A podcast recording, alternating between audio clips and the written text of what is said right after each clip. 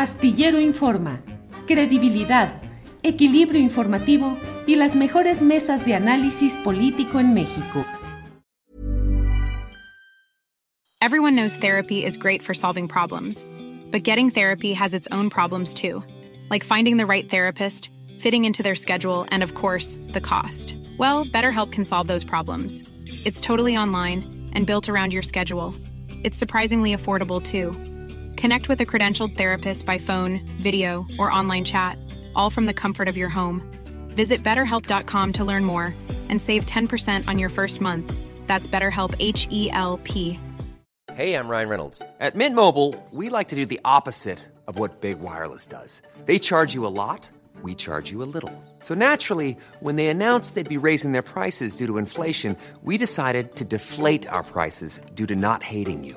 That's right. We're cutting the price of Mint Unlimited from $30 a month to just $15 a month. Give it a try at mintmobile.com slash switch. $45 upfront for three months plus taxes and fees. Promote for new customers for limited time. Unlimited more than 40 gigabytes per month. Slows. Full terms at mintmobile.com. Bien, nos encontramos en el Salón Murales de la sede del Gobierno de la Ciudad de México. Estamos en presencia del jefe de gobierno, Martí Batres, a quien saludo con gusto. Martí, buenas noches. Buenas noches, Julio Hernández, mejor conocido como Julio Astillero. Ya se me quedó casi como apodo, Sí, fíjate. Ya fuiste es, rebautizado en fui el rebautizado. Así es, así es, Martí. ¿Te hubiera gustado otro nombre, Martí? No, estoy muy conforme con el mío. ¿Por qué? ¿Qué te evoca? Bueno, es simbólico, es, es, eh, es por el poeta. Me pusieron mis papás José Martí por el poeta. Me pusieron Martí por el poeta José Martí. José Martí nació un 28 de enero. Yo nací un 26 de enero, casi muy cerquita. Y mis papás trataron de ponerle a cada quien un nombre que tuviera un significado y a mí me pusieron Martí. Martí, revolucionario, poeta, dramaturgo, cronista, escritor, novelista, eh, dirigente político. ¿Predeterminado por tu nombre, Martí? Siempre el nombre influye. Alguna vez eh, cuando tomé recientemente posesión de mi cargo de diputado local, en el 97, que fue la primera responsabilidad pública que tuve, eh, nos llevaron a unos talleres y un tallerista decía eso, ¿no? El nombre, el nombre es destino, el nombre importa, el nombre no es mecánico, ¿verdad? No, no, Pero claro que se siente uno con una responsabilidad, está a la altura del nombre que lleva puesto. Martí, y estamos aquí contigo en una etapa de la secuencia de gobiernos de izquierda que ha habido en la capital del país. Aquí, desde que hay elecciones directas de los jefes de gobierno, con el título que sea, el título formal, pues la izquierda ha mantenido el poder. Circunstancias ahora más difíciles que nunca para la izquierda. ¿Te has pensado que podría ser el último gobernante de izquierda de la Ciudad de México en esta secuencia de la que hablamos? No lo veo así. Y además matizaría lo de los 25 años de gobiernos de izquierda. El gobierno anterior, eh, sin ánimo de entrar en polémicas ni descalificaciones, pero sí de hacer categorías de análisis, el gobierno anterior, eh, la administración pasada, realmente tuvo otra identidad. Mm, Sincera, francamente, profundamente, no se identificaba con los valores de la izquierda. Y en los hechos, además, desarrolló un programa, que fue un programa más bien abierto al libre mercado, más afín a la idea liberal, neoliberal. Entonces, eh, aun cuando ese gobierno haya emergido de las filas de un partido autodenominado de izquierda, el desarrollo de su programa fue muy diferente. Fue, una etapa de estallido, de las plazas comerciales por todas partes, abandono de lo público, eh, eh, de- debilitamiento de la política social, eh, promoción de otros valores ideológicos y políticos. Entonces, no lo metería yo en el ¿Cómo fue mismo saco. ¿no? Es, ha, ha sido más desigual de lo que parece, ha- ha habido más péndulo de lo que parece en la Ciudad de México. ¿Cómo fue posible que se filtrara una opción así ante una me atrevo a llamar la clase política de izquierda, que tenía experiencia, continuidad y mucha visualización de los perfiles de los aspirantes. No es el único caso, ¿no? Es decir, hay muchos dirigentes que al llegar al gobierno, al llegar a, a ciertos espacios de poder político, se transforman, son absorbidos por la dinámica del poder político. O también, a veces las fuerzas de izquierda, en aras de ampliar su abanico, se apoyan en personajes que tienen, francamente, pues otras visiones. Eh, ve el caso de Ecuador. Sí, en ese estaba pensando. Sale Rafael Correa, deja un heredero llamado Lenin, por cierto. Sí, sí, sí. Y desarrolla un programa completamente diferente, ¿no? Aquí mismo pues ha habido dirigentes que se forjaron en la izquierda, después tomaron otra ruta. Y también, bueno, también eh, eh, ha faltado el impulso, la formación de cuadros propios para seguir desarrollando las políticas que se han impulsado como parte del proyecto. Pero bueno, eh, en efecto, digamos, tenemos a grandes rasgos 25 años de, de, procesos de cambio con sus altibajos, con sus picos, con sus matices, con sus retrocesos. Los uh, proyectos políticos tienen que medirse contra los resultados en, el, en la aduana mayor, que es el ejercicio del poder.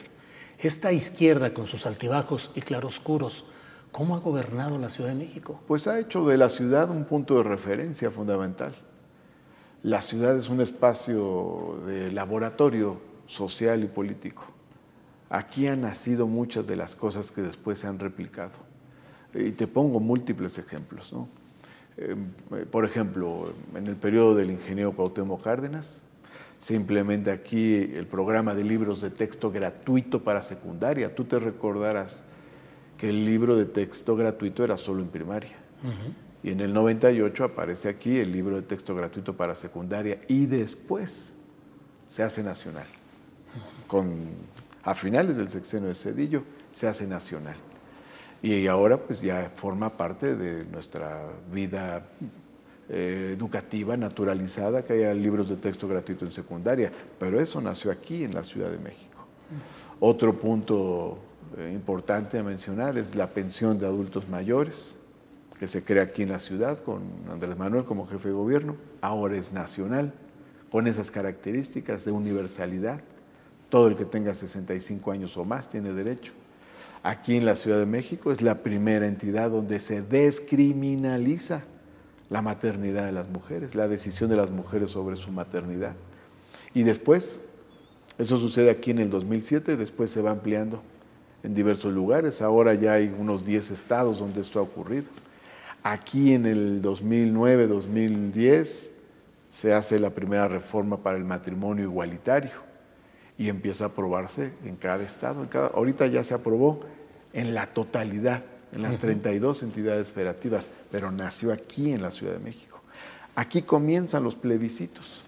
Primero los plebiscitos ciudadanos organizados desde abajo, después los plebiscitos institucionales, como el del segundo piso en el 2002, y hoy ya existe revocación de mandato y la posibilidad de consultas. Ya se hicieron las dos primeras convocadas desde el gobierno, la consulta de los expresidentes y la revocación de mandato. Entonces, si vemos diversos planos, pues este es un punto de referencia. Claro. Esta es la ciudad ahora, en parte con las reformas que se han hecho con Claudia Sheinbaum, con mayor número de puntos de Internet gratuito, 34 mil puntos de Internet gratuito. Es en el mundo la ciudad con mayor número de conexiones. Esta es la única ciudad con una beca universal para niñas y niños de preescolar, primaria y secundaria. Viene la UNICEF y nos dice, esto no existe en ningún lugar, es aquí el único lugar donde existe y hace un reconocimiento a la Ciudad de México. Entonces, estos ejemplos, como muchos otros, hacen de la Ciudad de México un punto de referencia en diversas materias, en lo social, en la movilidad y en otros puntos, en los derechos civiles, en los derechos de diversidad. La Ciudad de México, entonces, sí ha sido marcada por los gobiernos que se dicen de izquierda y progresista, sí, sí ha sido transformada. Ahora, Martí, en este momento político y electoral, la Ciudad de México tiene la, más de la mitad de las alcaldías en poder de partidos opositores. ¿En qué ha fallado o no ha cumplido la izquierda para propiciar que hoy no tenga una mayoría electoral? Bueno, la izquierda en la Ciudad de México tiene la mayoría de los distritos locales, tiene la mayoría del Congreso de la Ciudad de México, gobierna la mayoría de los habitantes, ganó la mayoría de las secciones electorales. Entonces el dato de las alcaldías es relativo, porque también hay de tamaños a tamaños. O sea, las más grandes alcaldías, Iztapalapa y Gustavo Madero, son gobernadas por la izquierda. Eh, hay otras alcaldías que tienen distintos tamaños, pero... Pero que ha hecho mal finalmente la izquierda. No, seguramente hay muchas cosas que se tienen que evaluar. Se tienen que evaluar temas de fondo y se tienen que evaluar también temas de estrategia y de táctica. Si nos remitimos eh, a la elección del 2021, que es la que permite que haya diversos gobiernos de oposición en las alcaldías, bueno, tendremos que ver también el análisis de nuestros gobiernos en las alcaldías. Eso hay que revisarlo, hay que hacer el balance de nuestros gobiernos, porque al mismo tiempo que era bien evaluado el gobierno de la ciudad y bien evaluada este, la doctora Claudia Sheinbaum, tuvimos eh, derrotas electorales en varias alcaldías. Se tiene que analizar eso. ¿Pero cómo qué? Bueno, hay gestiones en algunas alcaldías que no, fueron, no estaban a satisfacción de la ciudadanía.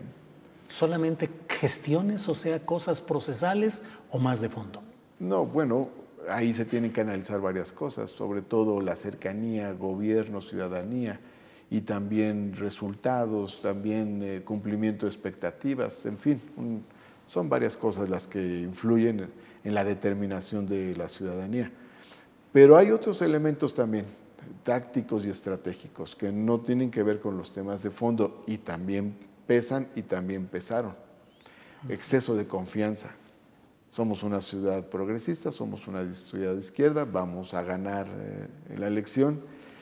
Y en el, en el 2021 no se midió suficientemente el efecto que tendría que se uniera la oposición y tampoco se midió el efecto que tenía la campaña sistemática este, que estaba haciendo eh, la derecha eh, en la ciudad.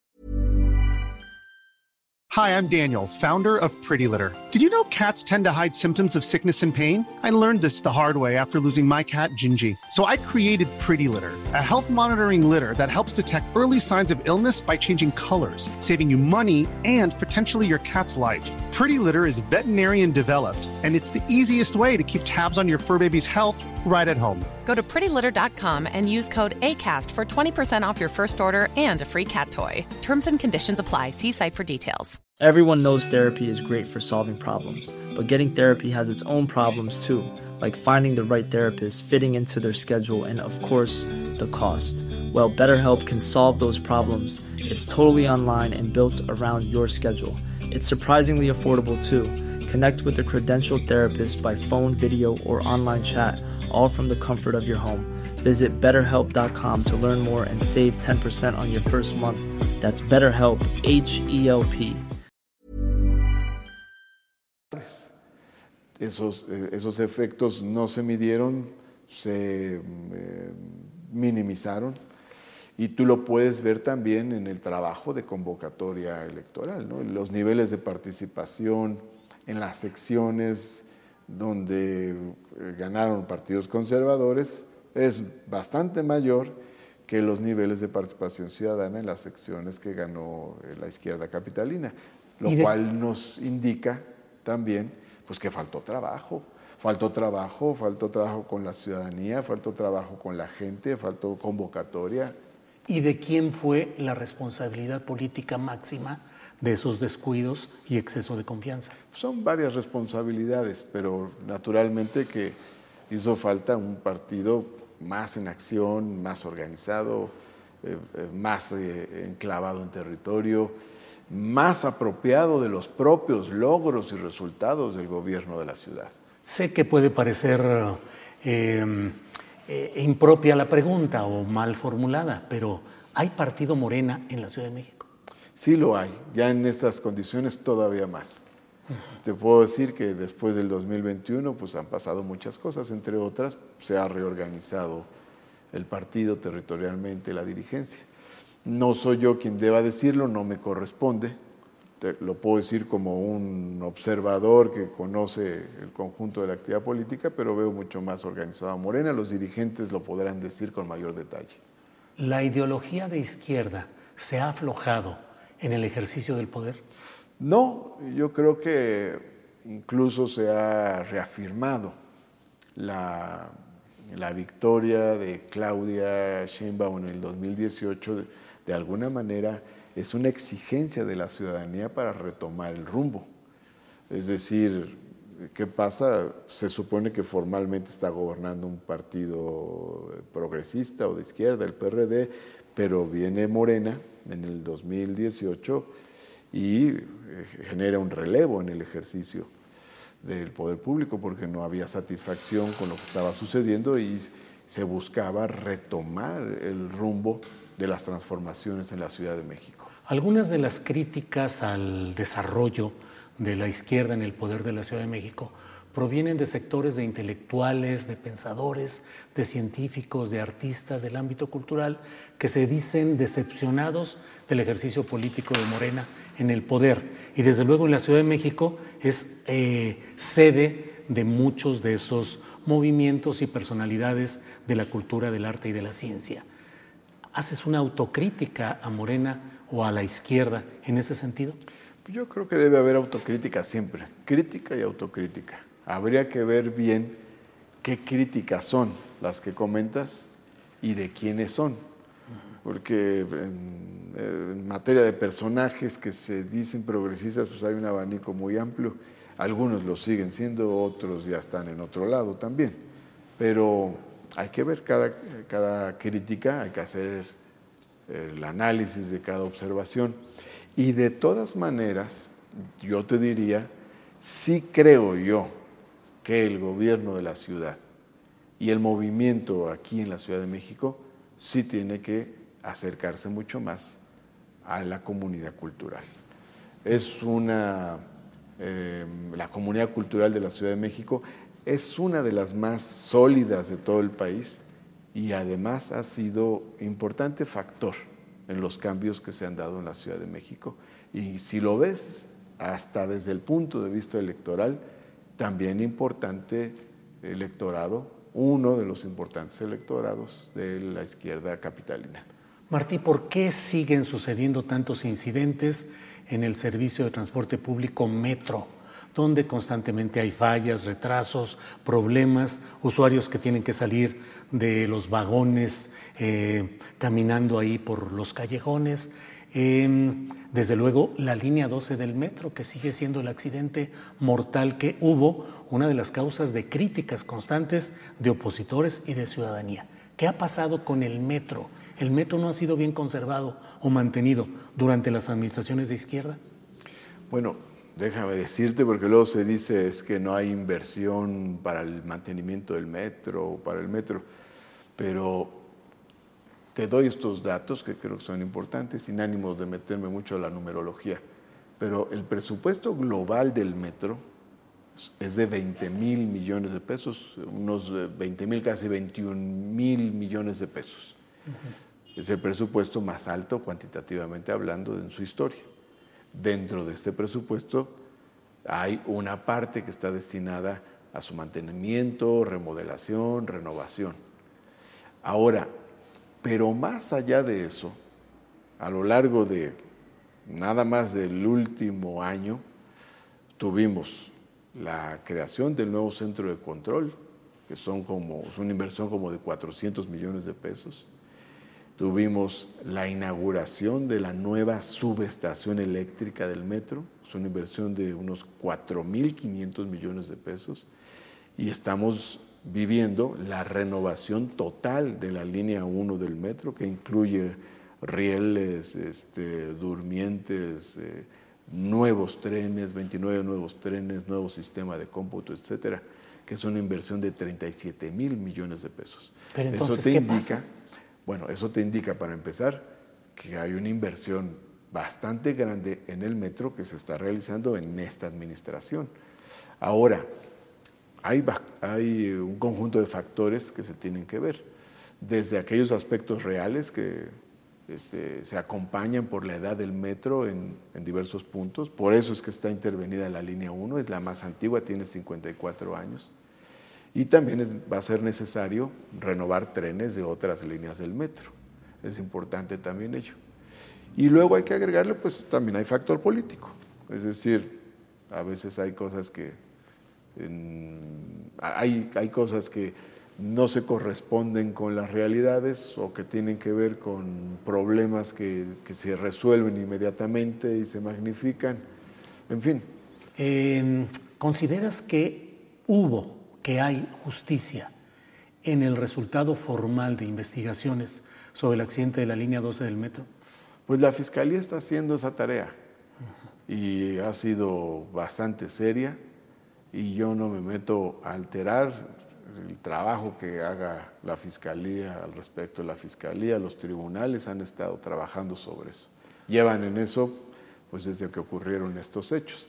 Y además hay procesos de reparación del daño a las víctimas y de reparación del propio sistema de transporte colectivo. ¿no? Ya hace unos días se, anunció las pruebas que se están haciendo en los nuevos tramos del metro durante el tiempo que vas a estar como jefe de gobierno, ¿en dónde y a qué te vas a aplicar especialmente? Bueno, tenemos varios frentes, digamos, hay tareas emergentes, hay tareas de urgencia cotidiana, como la seguridad, el metro, el agua, la salud, ahí tenemos varios frentes de emergencia cotidiana. Pero hay varios procesos que interesan consolidar. Uno de ellos es el de las obras, hay una gran cantidad de obras que están en proceso, muchísimas obras. Tenemos, hoy comenté precisamente, seis planteles, seis unidades de la Universidad Rosario Castellanos, que ya tiene 38 mil alumnos. Y está la obra, está el nuevo plantel que se está haciendo en el casco de Santo Tomás, ahí hay un nuevo plantel. Está la nueva planta de desechos sólidos, así como la de Azcapotzalco, Está la planta de manejo de desechos sólidos que se está terminando en Aragón, en, Gustavo Madero. Ahí tenemos otra obra muy importante. Está la línea 1 del metro, está la línea 12 del metro, está la obra del tren interurbano. Está una obra impresionante que se está haciendo entre el gobierno federal y el gobierno local, que es Chapultepec, Naturaleza y Cultura, con 11 nodos que incluyen parques, museos, una cineteca, el cablebús, línea 3, en fin, para mencionarte algunas. Y hay una cantidad muy amplia en proceso de obras.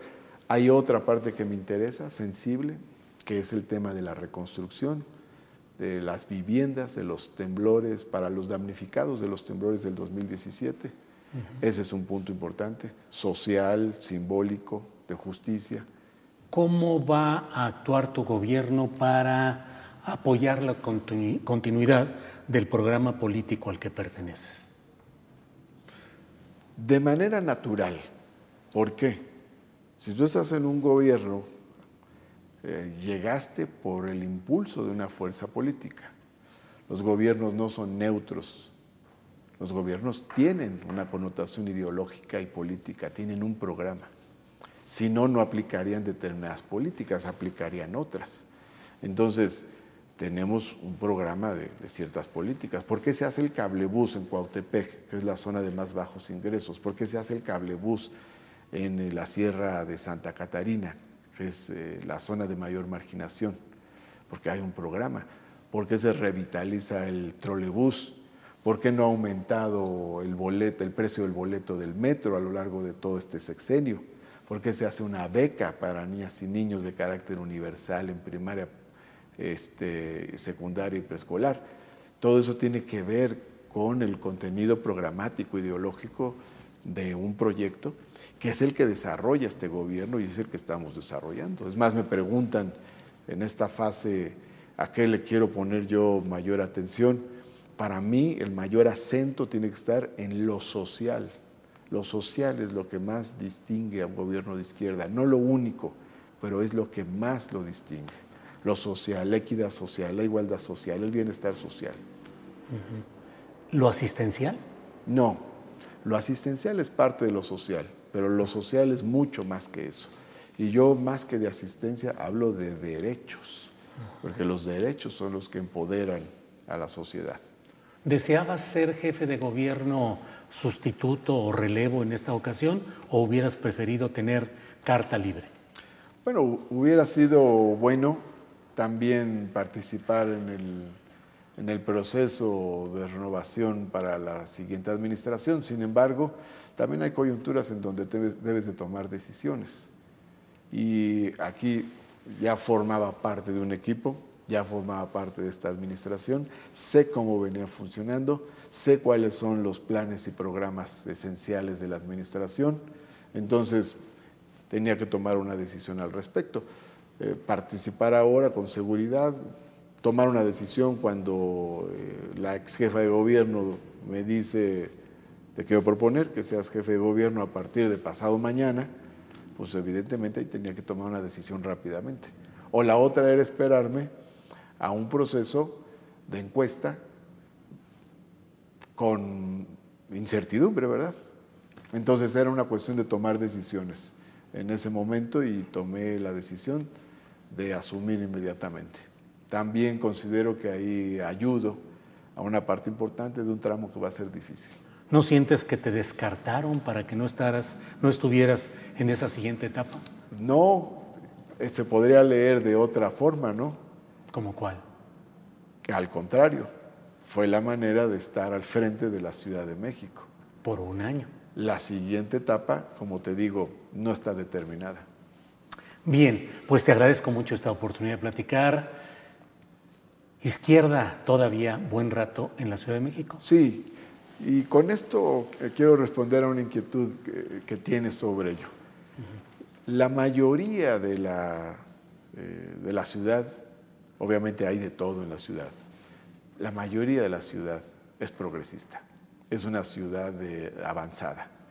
Te ponía varios ejemplos al principio de todo lo que se ha hecho en la ciudad y luego se ha proyectado al conjunto del país. Pero además, aquí en la ciudad hay un sedimento informativo, cultural, organizativo, una experiencia de lucha, de intervención en los asuntos públicos muy importante, que no la tiene ninguna otra entidad federativa. Entonces, hay un sedimento sobre el que uno puede ser optimista para decir esta es una ciudad progresista, sí, y no tengo dudas de que va a ganar. Va a ganar en nuestro movimiento el próximo proceso. No me toca a mí encabezar esa batalla, ya le tocará, le tocará al partido, tendrá que hacer sus tareas y los candidatos tendrán que hacer sus tareas. Pero por supuesto que sí me corresponde reafirmar los valores progresistas, sociales, de izquierda, desde el gobierno de la Ciudad de México y vamos a reafirmarlos en una ciudad que tiene una base ciudadana eh, mayoritaria, la izquierda. Martí, pues te agradezco mucho que siga adelante y que pronto tengamos obras de dramaturgia o de poesía de Martí Batres Guadarrama. Bueno, aspiro a que la política tenga bastante de poesía y poco de dramaturgia. que tiene poco de poesía la política, ¿no? En algunos momentos tiene bastante, que son, son los momentos más brillantes de la política. Sublimes. Bueno, sabes que dicen que hay, hay días que parecen años. Sí. Bien, Martí, pues muchas gracias, muy amable. Gracias, gracias a ti, Julio Astillero. Astillero, a la orden. ¿No se merece tu familia lo mejor? Entonces, ¿por qué no los mejores huevos? Ahora, Egglands Best están disponibles en deliciosas opciones. Huevos clásicos, de gallina libre de jaula y orgánicos de Egglands, que ofrecen un sabor más delicioso y fresco de granja que le encantará a tu familia. En comparación con los huevos ordinarios, Egglands Best contiene la mejor nutrición como 6 veces más vitamina D, 10 veces más vitamina E y el doble de omega 3 y B12. Solo Egglands Best. Mejor sabor, mejor nutrición, mejores huevos. Visita egglandsbest.com para más información. Hola, buenos días, mi pana. Buenos días, bienvenido a Sherwin Williams. ¡Ey! ¿Qué onda, compadre? ¿Qué onda? Ya tengo lista la pintura que ordenaste en el ProPlus app. Con más de 6.000 representantes en nuestras tiendas listos para atenderte en tu idioma y beneficios para contratistas que encontrarás en aliadopro.com. En Sherwin Williams somos el aliado del PRO.